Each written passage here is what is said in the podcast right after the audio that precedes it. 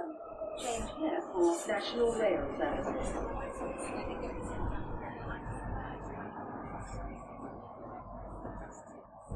Salut și bine te-am regăsit în stația Londra. Tu asculti podcastul Un Român în Londra și suntem acum la episodul 292.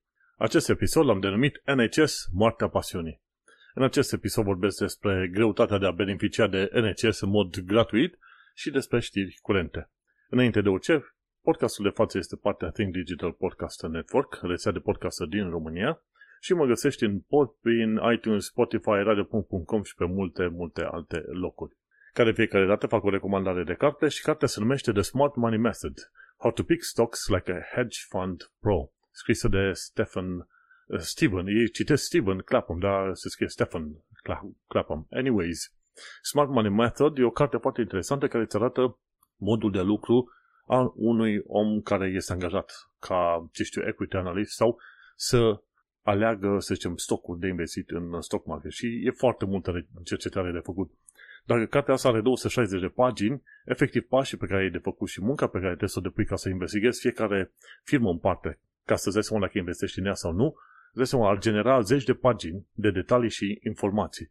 Dar e fain ce prezintă omul pe acolo, îți arată sfaturi practice, spune, ok, pe ce site-uri te poți duce să, să te înscrii la știri cât de cât bune și relevante și, bineînțeles, te învață metoda lui de lucru. Și, mi, și ceea ce îmi place la cartea asta este că e scris într-un limbaj simplu și îți spune, măi, uite, punct pe doi, e, efectiv pașii ăștia trebuie să-i faci ca să mergi pe mai departe. Acum, una e să citești o carte, alta e să și aplici, pentru că ai de-a face și cu, cu politica psihologică, cum ar veni, cu creierul tău. Pentru că degeaba poți să dai la un moment dat niște detalii care spun, băi, nu investi în firma asta, dacă ție chiar, chiar îți convine și vrei să investești, vei cumpăra acțiuni la firma respectivă. Psihologia va fi una dintre cele mai uh, dificile chestiuni cu care va trebui să lucri cu tine. Și de aia, dacă vrei vreodată să investești în acțiuni directe, e ca un fel de, să zicem, artă. Un fel de artă și știință și va trebui să exersezi, adică să cumperi, să vin, să exersezi metode și toate cele astea înseamnă că pe parcurs va trebui să pierzi bani și pe parcurs vei face greșeli. Adică oricât de bun vei fi până la urmă, tot vei face greșeli, dar important este să nu faci greșeli colosale. Toată chestia asta și să, să înveți și să îți notezi tot felul de idei pe foi, pe cărți, pe ce vrei tu, ca să-ți dai seama să nu mai faci aceleași greșeli de două ori cum ar veni, să înveți din chestia asta. Și cartea asta e chiar foarte faină, practică, utilă, omul are și niște cursuri dacă vrei să te înscrii pe acolo. Ideea este că eu credeam că o să învăț despre investiții, că o să cumpăr eu acțiuni și că o să ajung eu mare și tare chestia asta. După 2 ani de zile mi-am dat seama că mai, mai am mult de învățat și cu cât învăț mai mult, cu atât îmi dau seama că trebuie și mai mult de învățat. Așa că dacă nu ești gata pregătit să dedici nu știu câte ore pe zi și să înveți și să exersezi și să înțelegi chestia asta cu investitul în acțiuni direct, cel mai probabil este să, să te duci să investești în index funds. Poate unii oameni sunt mai deștepți decât mine și ceea ce e probabil.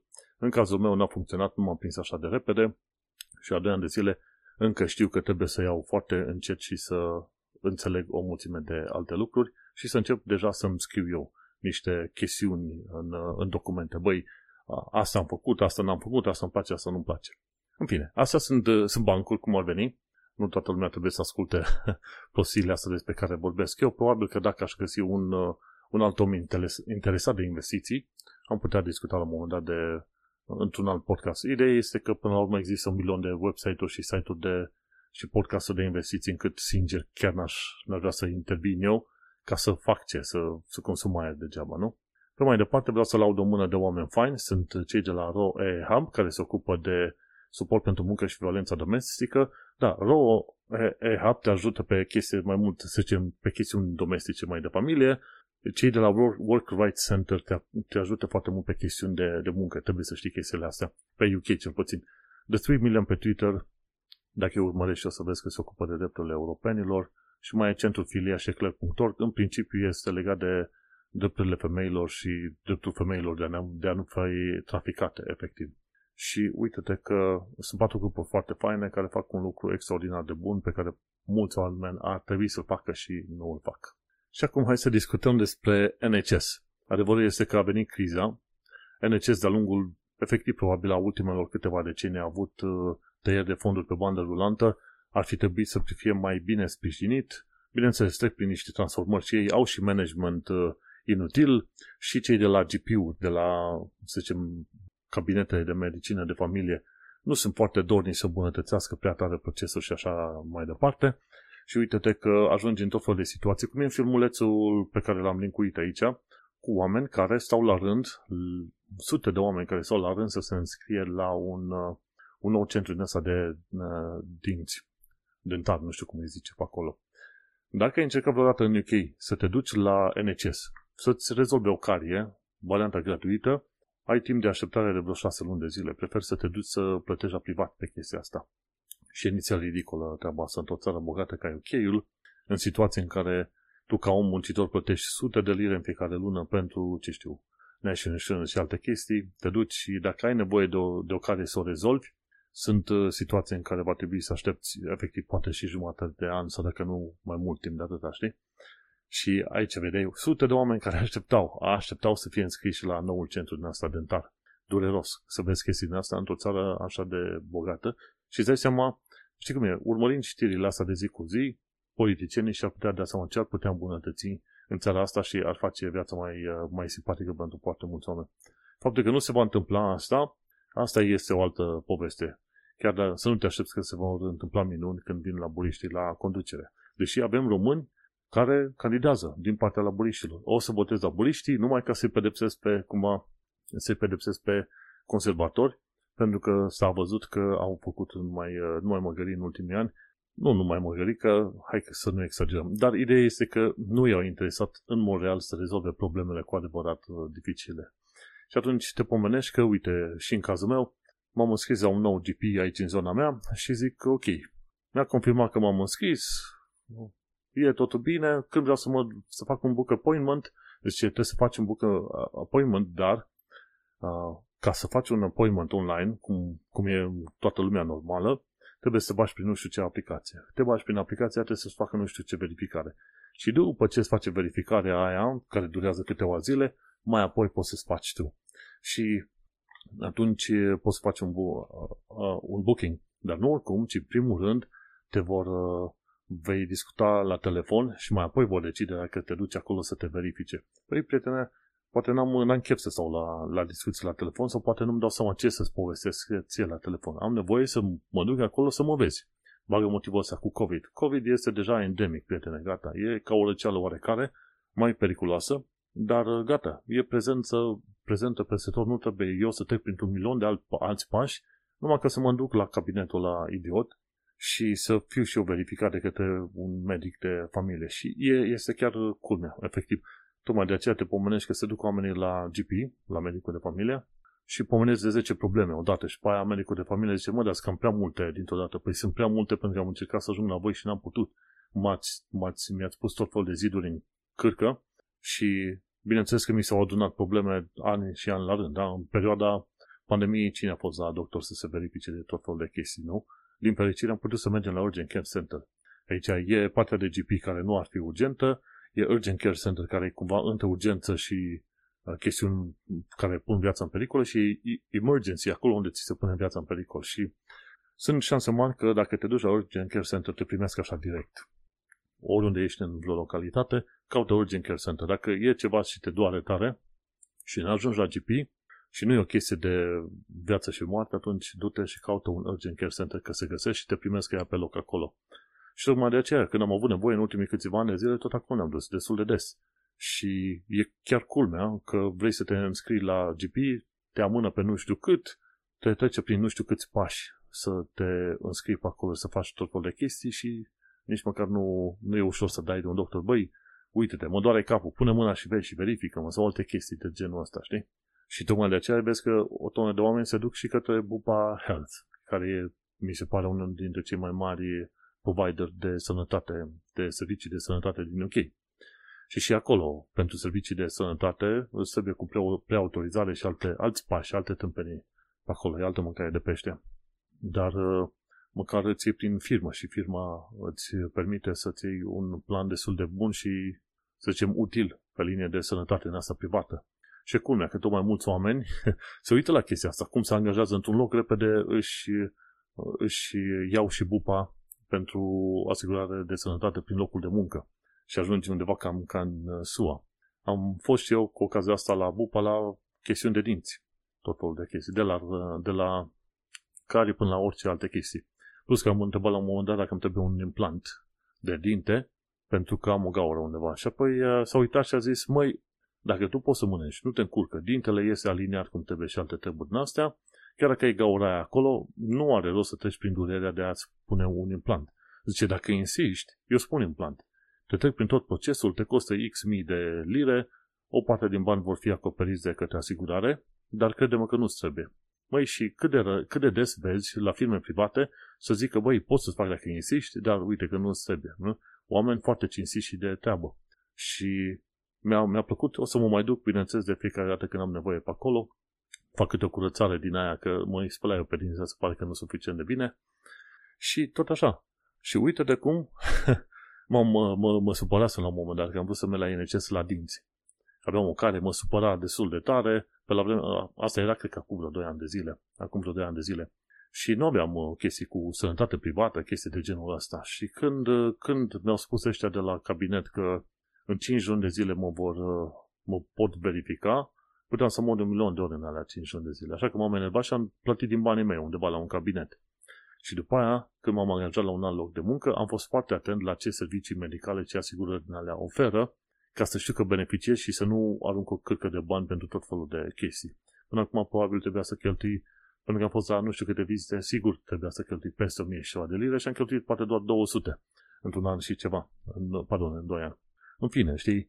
Și e trist. E trist când uh, anumite servicii teoretic sunt gratuite, dar uh, ajungi la ele atât de greu încât te, te și supără. Mai trebuie să vedem, uh, să mai facem verificări, să vedem cum reușim să ajungem la GP-ul din zona noastră. Dacă chiar ne supărăm, mai mergem direct la Urgent Care Center pentru că stăm, stăm după capul lor atât și este, nu știu cum să zic, de dreptul ridicol. Și te duci și te și repezesc așa oamenii nu prea, nu prea vezi atât de des oameni și doctori care să vrea să, să uite cu grijă la tine, la GP. Când te duci la Urgent Care Center sunt alți oameni. Și acum depinde și unde ne mergi la Urgent Care Center, pentru că au fost situații în care m-am dus la un spital așa mai limitrof și zicea, da, vă putem verifica, dar în aproximativ 9 ore. Ne-am dus acasă. Și, păi, unde, unde e urgența când te poți duce 9 ore? Și nu, se plâng că n-au bani, au tot fel de greve pe acolo, sunt uh, probleme serioase. Și îți seama, dacă vin la boliști și rezolvă măcar problema asta cu NCS-ul, cumva vor, uh, vor îmbunătăți. Dar, uh, na, acum trebuie să te gândești foarte clar. Când te angajezi la orice fel de firmă, uite-te dacă au planuri din asta de asigurare de sănătate și bagă-te foarte repede pentru tine, pentru din și sănătate generală, dar și pentru partenerul slash partenera ta ca să asiguri pe acolo. Pentru că, efectiv, uh, o să, dacă ai nevoie vreodată de niște verificări și teste mai specifice, o să-ți acopere foarte mult. Fie că, uh, una că e mai repede, de exemplu, servicii gen Bupa, poți să suni la orice ore 24 din 24, poți să fac un, uh, poți să faci un appointment din asta virtual foarte repede, ai aplicație și te, te-ai dus în viitor, ca să zic așa. Acum, mulți oameni se plâng, la fel ca mine, de acces că nu ajungi când și cum ai avea tu nevoie la, la doctor, la NHS. Pe de altă parte, de la tot felul de oameni am auzit că, în schimb, odată ce ai ajuns, ți se fac verificările, testele și poți să mergi pe mai departe și cât de cât își fac treaba, cât de cât competenți. Mai sunt și alte situații, la situații limite sau extreme, de exemplu, când e vorba să-ți iau un tratament de la, să zicem, în cercetare sau chestii de cancer, managerii de la spital câteodată se uită să-și dea seama dacă vor aproba pentru tine un, un tratament care costă sute de mii sau poate chiar un milion de lire sau faze de asta. Altfel nu vor aproba. Deci o chestie de management pe acolo. Deci sunt unii oameni care decid cine și cum trăiește în funcție de costul tratamentului. Și sunt în cazuri extreme situații din asta. Sau sunt, mai sunt alte cazuri în care se recomandă nu știu ce drag de tratamente și la anumite trusturi de spitale nu-ți dă voie să, fie, să cer un second opinion. Ori să nu uităm că nu întotdeauna ceea ce zice un doctor e valabil, e bun, e util și ce vrei tu. Și atunci și aia e o chestie de care trebuie să fii atent. În, în România, în principiu, te, te duci de la un doctor la altul și tot mai faci. Pe aici am înțeles că sunt uh, ceva probleme, mai ales dacă omul e deja internat. E, e mai uh, interesant de văzut dacă poți obține un uh, second opinion în, în alte părți. Și cam și astea sunt alte probleme. Un, din punctul meu de vedere, Una e cu finanțarea, dar alta e și cu management. În momentul în care NHS-ul este, să zicem, managed, acolo văd, văd probleme destul de mari. Nu sunt eu perfect, nu e nimeni altcineva perfect, dar știi cum este până la urmă.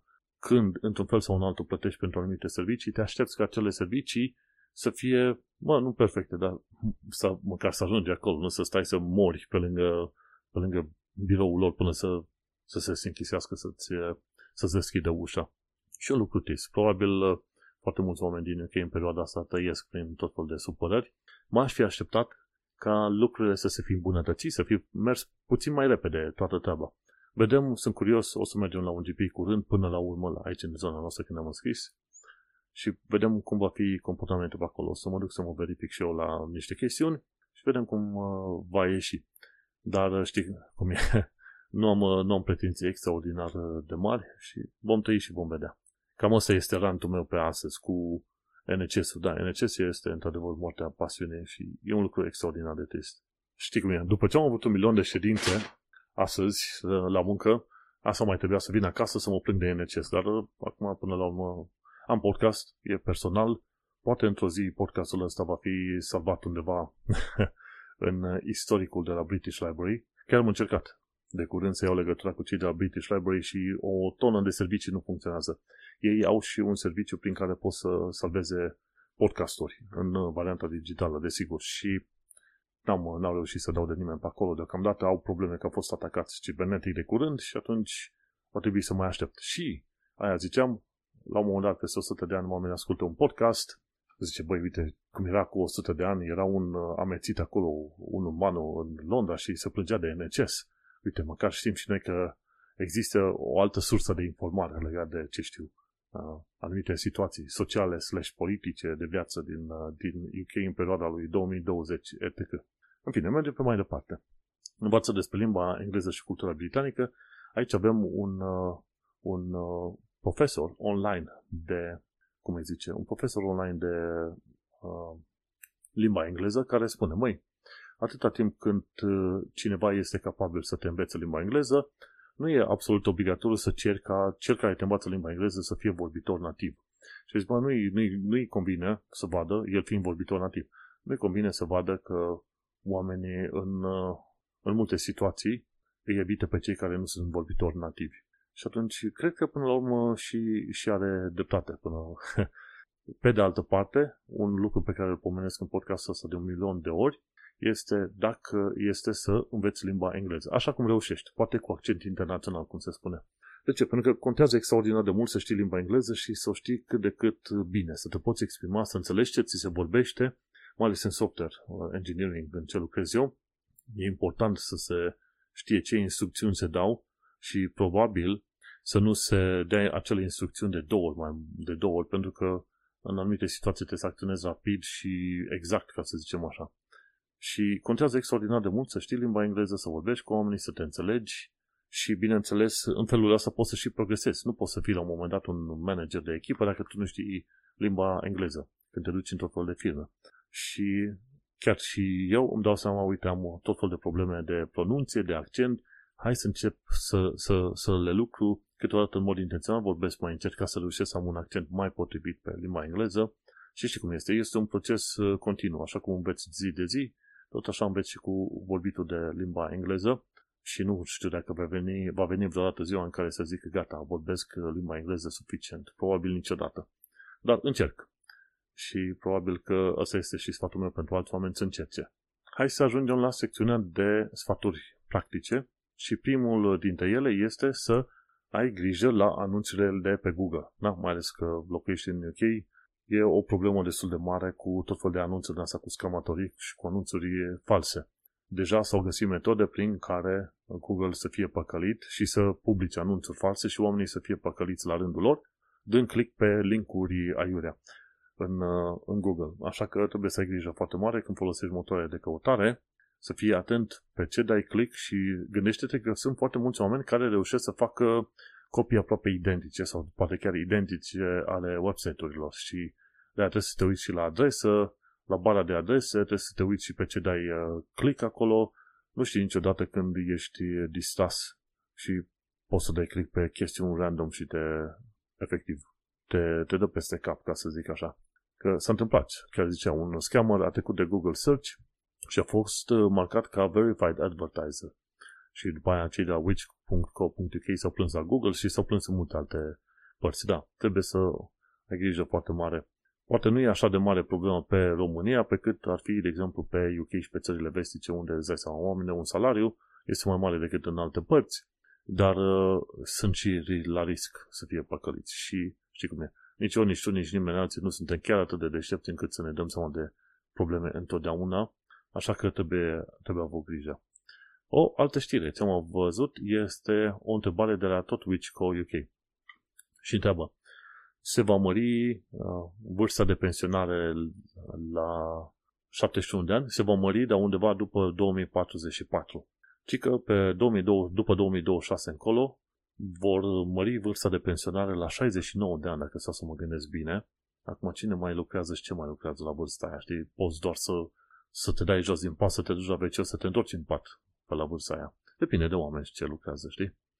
Și adevărul e că vârsta crește la 67 de ani între 2026 și 2028. Și după aia se vor hotărâ pe mai încolo când vor mări vârsta de pensionare la 68 și după aia se vor hotărâ pe mai încolo la vârsta de pensionare de 71 de ani. Și că vor să mențină, să zicem, un raport de muncitor pe pensionari. Și tocmai de aceea ei vor să împingă vârsta de pensionare cât mai departe. De ce? Pentru că oamenii trăiesc mai mult. Cam asta este trendul foarte mare. Însă, serviciile de sănătate au devenit mai bune, nu știu dacă e neapărat mai accesibile, și atunci oamenii trăind mai mult, îți dai seama că trebuie să fie întreținut mai mult. Și atunci aici este mare problemă.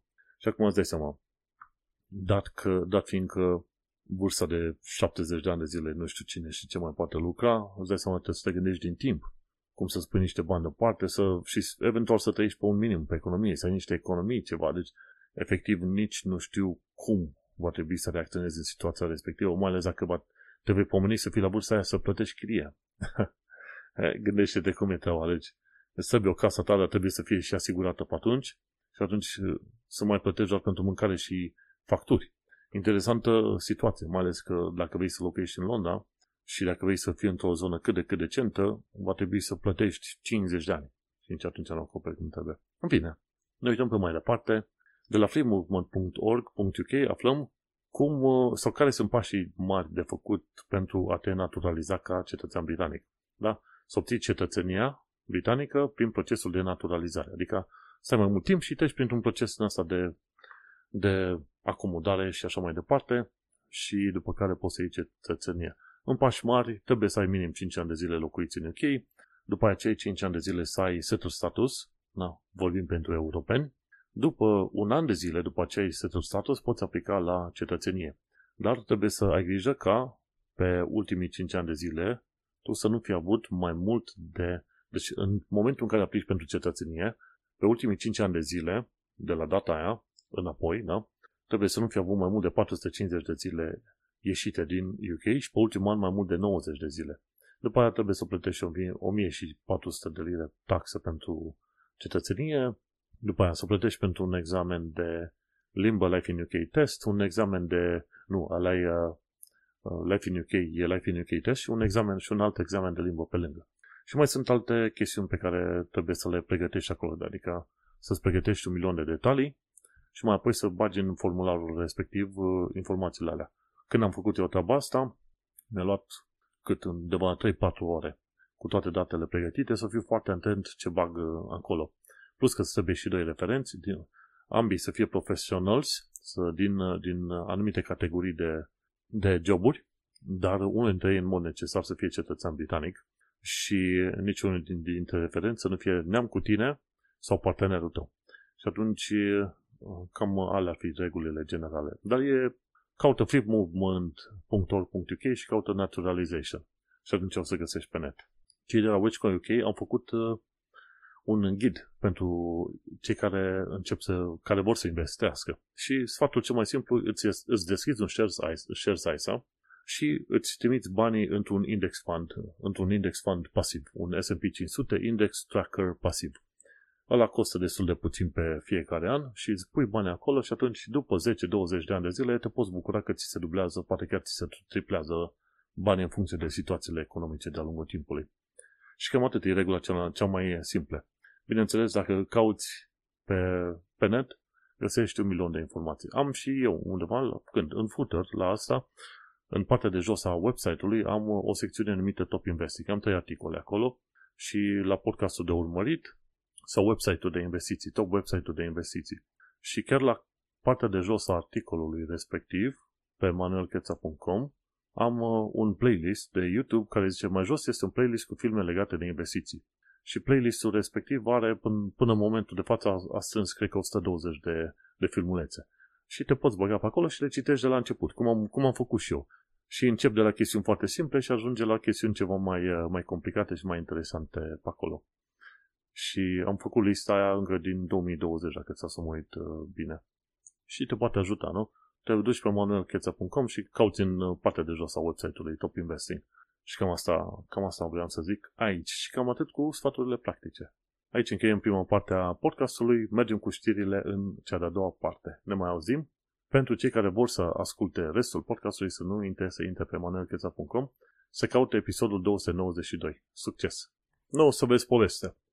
Mă bucuram că mi-au și o pauză de cafea acum după vorbitul mult, pentru că e, vorbitul mult este într-adevăr obositor și zic hai să iau o gură sănătoasă de cafea din cana mea de lângă monitor, uitând faptul că mai toată cafea era dusă și am, am luat un, un gât bun de zaț, ca să zic așa.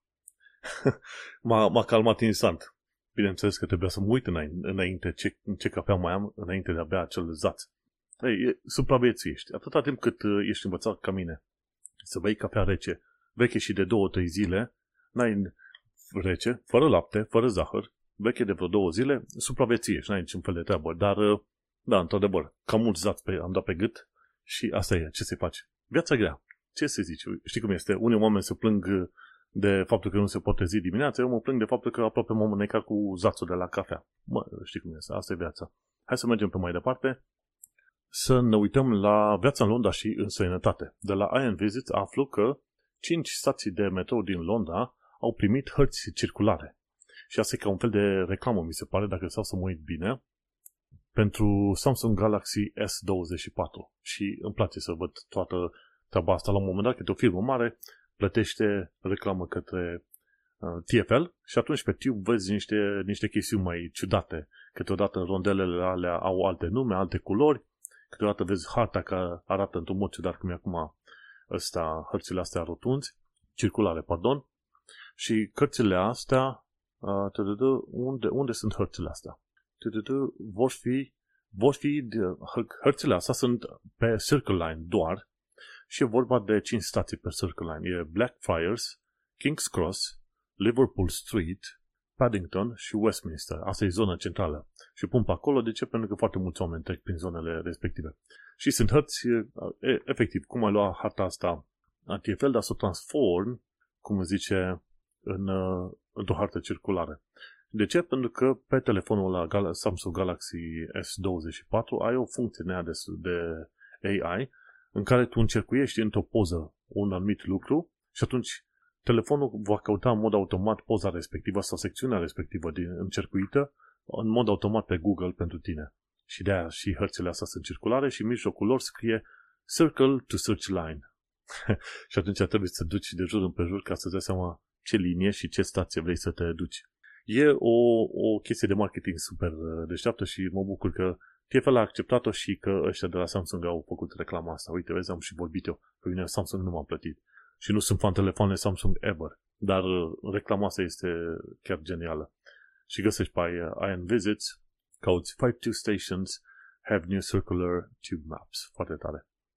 Și următoarea chestie legată de viața în Londra, care e numai una mică, ce să faci pe 10-11 februarie în 2024. Și efectiv, acest podcast este înregistrat în 7 februarie, într-o zi de miercuri. Și sunt un milion de lucruri pe care le poți face, de cele mai multe ori te poți duce la teatru și alte chestii. Pe mine ce m-a interesat să văd la un moment dat este Dinosaur Revolution, să vorbesc despre asta puțin, și te poți duce în Horniman Museum la Forest Hill și are un Dinosaur Revolution, sâmbătă. Te poți vedea pe acolo și vezi dinozauri animatronici. care se mișcă, un fel de roboți. Și te duci în, uh, efectiv cum am zis, Forest Hill, în zona Forest Hill, la Horniman Museum, ca să vezi Dinosaur Revolution. Foarte interesantă faza asta. Și o altă chestie care mi-a, mai, mi-a ieșit puțin în evidență, mi se pare pe duminică, dacă mai uh, văd bine, e tea tasting. Pare o chestie interesantă. Și atunci e o expoziție de ceai la Horniman Museum și unde este, îți oferă și tea tastings la Horniman Museum Tea Tasting, horniman.ac, da, .ac.uk și poți să și testezi. Acum stau să mă gândesc unde ar fi location Conservatory in the Gardens. Da, mă, dacă mă ajung la voi. Dar ca idee, cauți, de exemplu, uh, Sunday Tea Tasting Horniman Museum și e gratuită poți duce pe acolo. E numai între 11 și 3, duminică. Acum nu te poți plânge că Londra n-ar avea evenimente pentru absolut orice om de pe planeta asta. Și cam atât cu viața în Londra și în sănătate, cu evenimente, cu chestii. Hai să vorbim de știri curente. Uite, avem ceva știri curente, o să trec așa foarte puțin în revistă. Ce am aflat de curând este faptul că regele Charles are, teoretic, zic ei că are cancer, dar nu e cancer de prostată, ci undeva prin zona respectivă. Presa din UK nu vorbește de chestia asta. Dar, în schimb, se pare că presa din SUA a reușit să afle că nu e cancer de prostată de undeva prin zona respectivă și e la vezică, se pare, și ci că este rezolvabilă treaba. Așa că tot ce putem zice e în sănătoșire grabnică, să seama, diverse tratamente ce ar trebui făcute. Din ceea ce știu eu, regele Charles este fan în România, așa că să ne bucurăm pe de mai departe să aibă o viață lungă, să viziteze România și să vorbească despre România pe oriunde are ocazia. Așa că tot ce putem zice este sănătate regelui. Mergem pe mai departe. Uite, ce am aflat de curând este că un om care a fost uh, păcălit că va câștiga o tonă de bani la cripto, la scamatorii de asta cripto, până la urmă și-a obținut bani înapoi, dar după 2 ani de zile. Și se pare că băncile sunt uh, membre a unui cod din asta voluntar prin care trebuie să informeze pe oameni și să-i blocheze pe oameni când oamenii vor să trans- transferă o tonă de bani către surse necunoscute. Și în cazul, uh, în cazul uh, omului ăstuia, până la urmă a reușit după 2 ani de zile să obțină bani înapoi de la bănci. Banii, într-adevăr, primii, prima serie care au fost dați au fost pierduți, au fost furați. Și acum băncile au fost, uh, banca a fost obligată să dea bani înapoi, după ce s-a dus la ombudsman și s-a judecat cu băncile și până la urmă a zis, măi, uite-te, efectiv trebuie să dați bani înapoi, pentru că te gândești că banca nu a făcut suficient de multe să-l oprească pe om în, în a trimite banii asta și prin trading standards. În, uh, și vorba de Irlanda de Nord, că în Irlanda de Nord s-a întâmplat treaba asta și, cum îi zice, trading standards l-a ajutat pe omul ăsta până la urmă să-și obțină banii înapoi.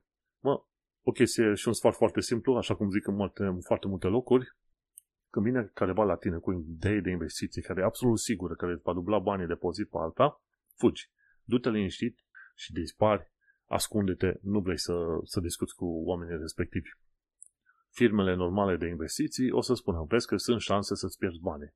Ăștia care vin cu scamatorii, se pare că aproape niciodată nu vor, nu-ți vor spune că ai șansă să pierzi bani, ci doar îți... Prima oară, și am văzut la un prieten de meu așa a pățit, prima oară îți cere să trimiți 200 de lire, îți face un cont din ăla online pe care te poți băga și apoi pe contul ăla online o să-ți arate, pac, după două zile, din 200 s-a făcut 370 de lire. După încă două, trei zile s-au făcut 400 de lire și zice, băi, uite ce bine, ce, ce bine crește. Și atunci ăia de acolo te vor bate la cap să mai trimiți bani, ca să vezi cum mai crește și mai trimiți încă niște bani, uite ce mult crește, mai trimiți bani, iarăși crește, până când te convingi să trimiți toți banii pe care ai tu. Pentru că vrei să te bucuri de, ce știu, de, de bani făcuți foarte repede. Și asta e capcana în care pică foarte mulți oameni și când au început să trimită banii de pensii sau sume foarte mari, scamatorii deja dispar. Pff, game over. Nu mai știi, nu mai dai de el. Game over. Au dispărut. Și un prieten de meu a pățit treaba asta. Nu există nimic numit free lunch. Nu există așa de free lunch la mâncare gratuită. Efectiv nu există.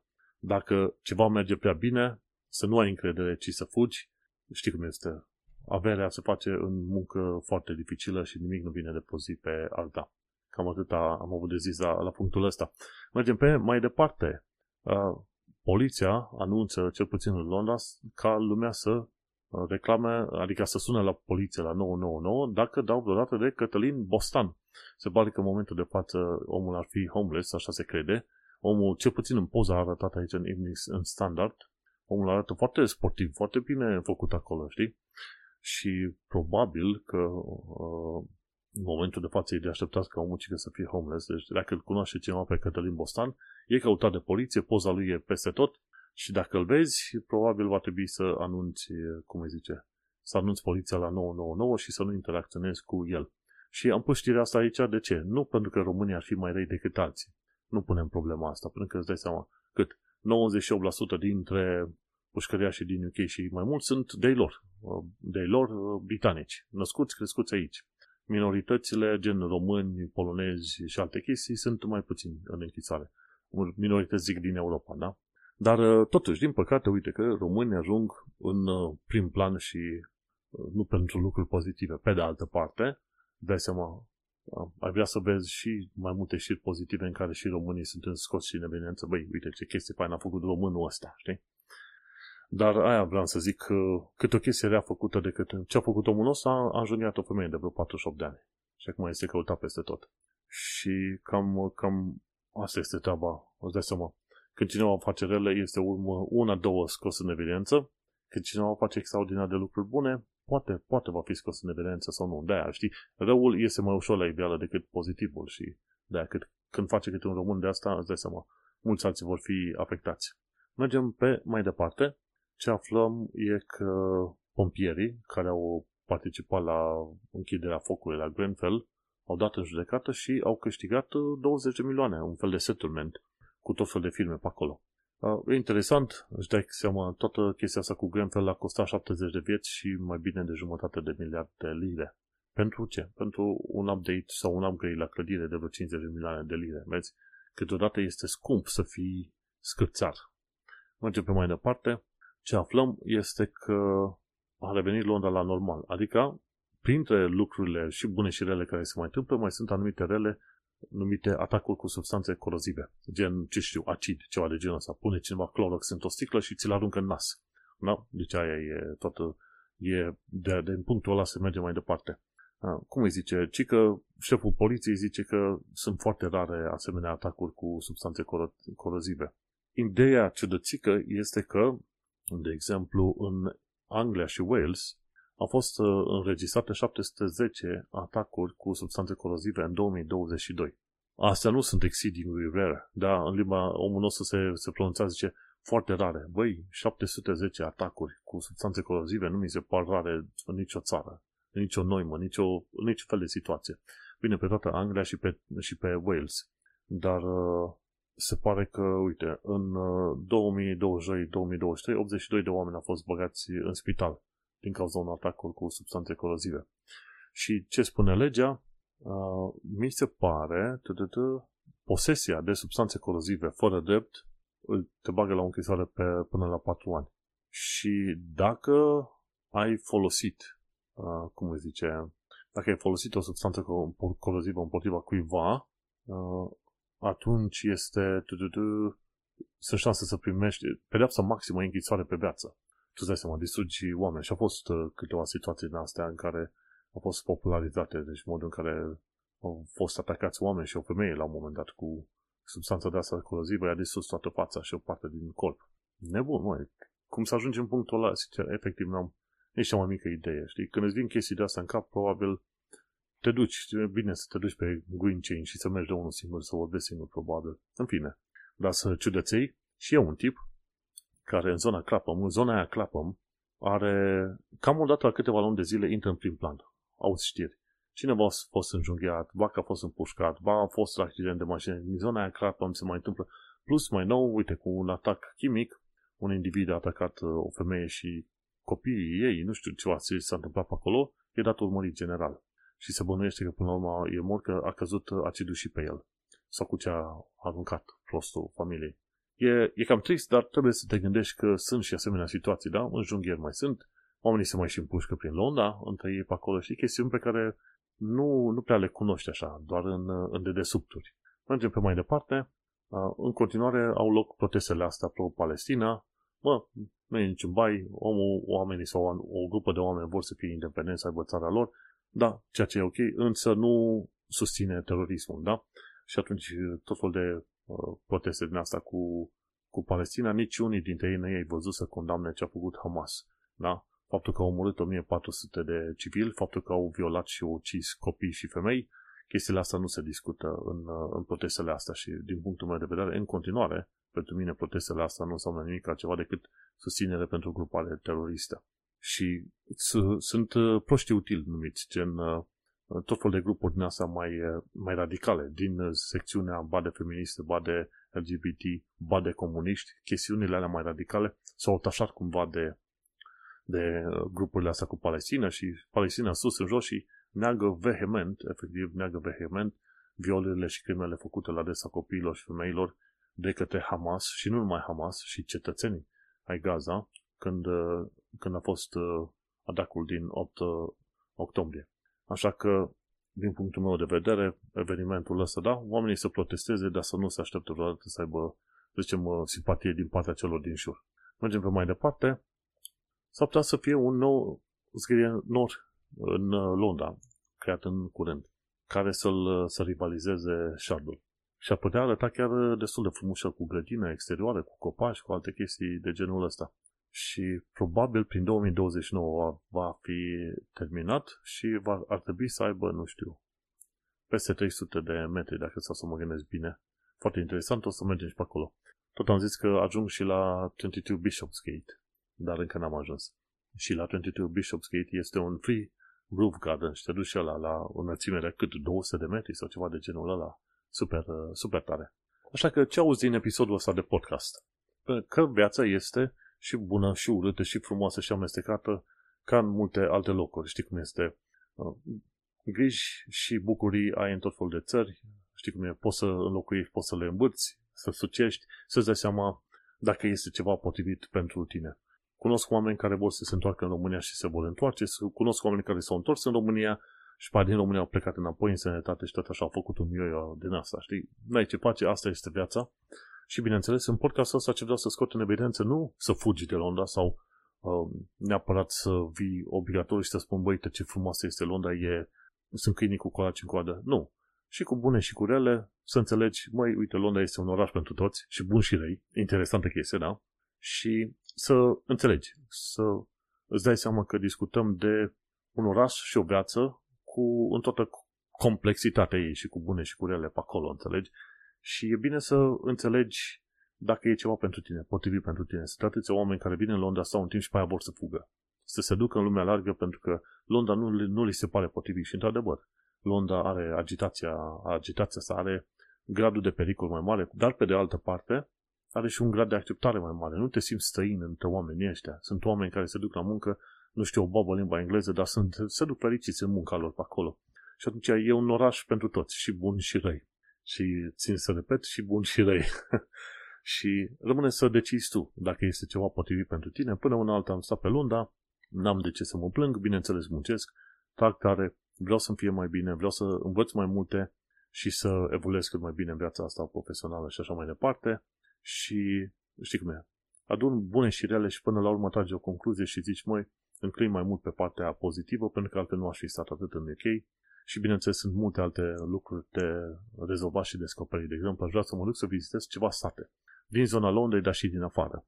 Și să mă acomodez mai mult și cu viața din afara Londrei. În Londra ești învățat în, în tumultul ăsta, în afara Londrei oamenii sunt mai chill, mai prieteni între ei, toată lumea știe pe toată lumea și atunci n-ar fi rău să te duci să vizitezi și în cazul meu să vizitez mai multe locuri din, uh, din Anglia. Sunt oameni care au venit în Londra și probabil niciodată n-au ieșit din Londra, ceea ce e o greșeală. Am ieșit de câteva ori, dar vreau să ies și mai mult. Și aia zic. Deci tot ce zic aici nu e să te sperii, nici să ascund, ci să prezint lucrurile în modul care mi se pare mie că ar fi relativ obiectiv, bineînțeles prezint din punctul meu de vedere pe subiectele care mă interesează. Și de-aia am și pomenit de înjugheri, de atacuri chimice, teroriste, uh, tot felul de alte cum pușcături și alte chestii. De ce? Pentru că am plecat în mintea mea de om blegoman, fără să mă informez extraordinar de tare în 2015, m-am dus să nu băi, acolo sigur, e siguranță mai mare, e tot mai mișto, toate cele. Neștiind la ce să mă aștept în Londra. Și de-aia povestesc ca alți oameni să știe. Nu să-i alung sau să-i sperii, să știe și e de faptul că, ok, viața, locuitul, trăitul undeva e complex, indiferent de oriunde te duci pe planeta asta. Și cam atât, uite că ajungem la final de episod de podcast. Am vorbit despre NCS Moarța Pasiunii, iar noi ne mai auzim pe data viitoare. Succes! Change here for National Rail Service.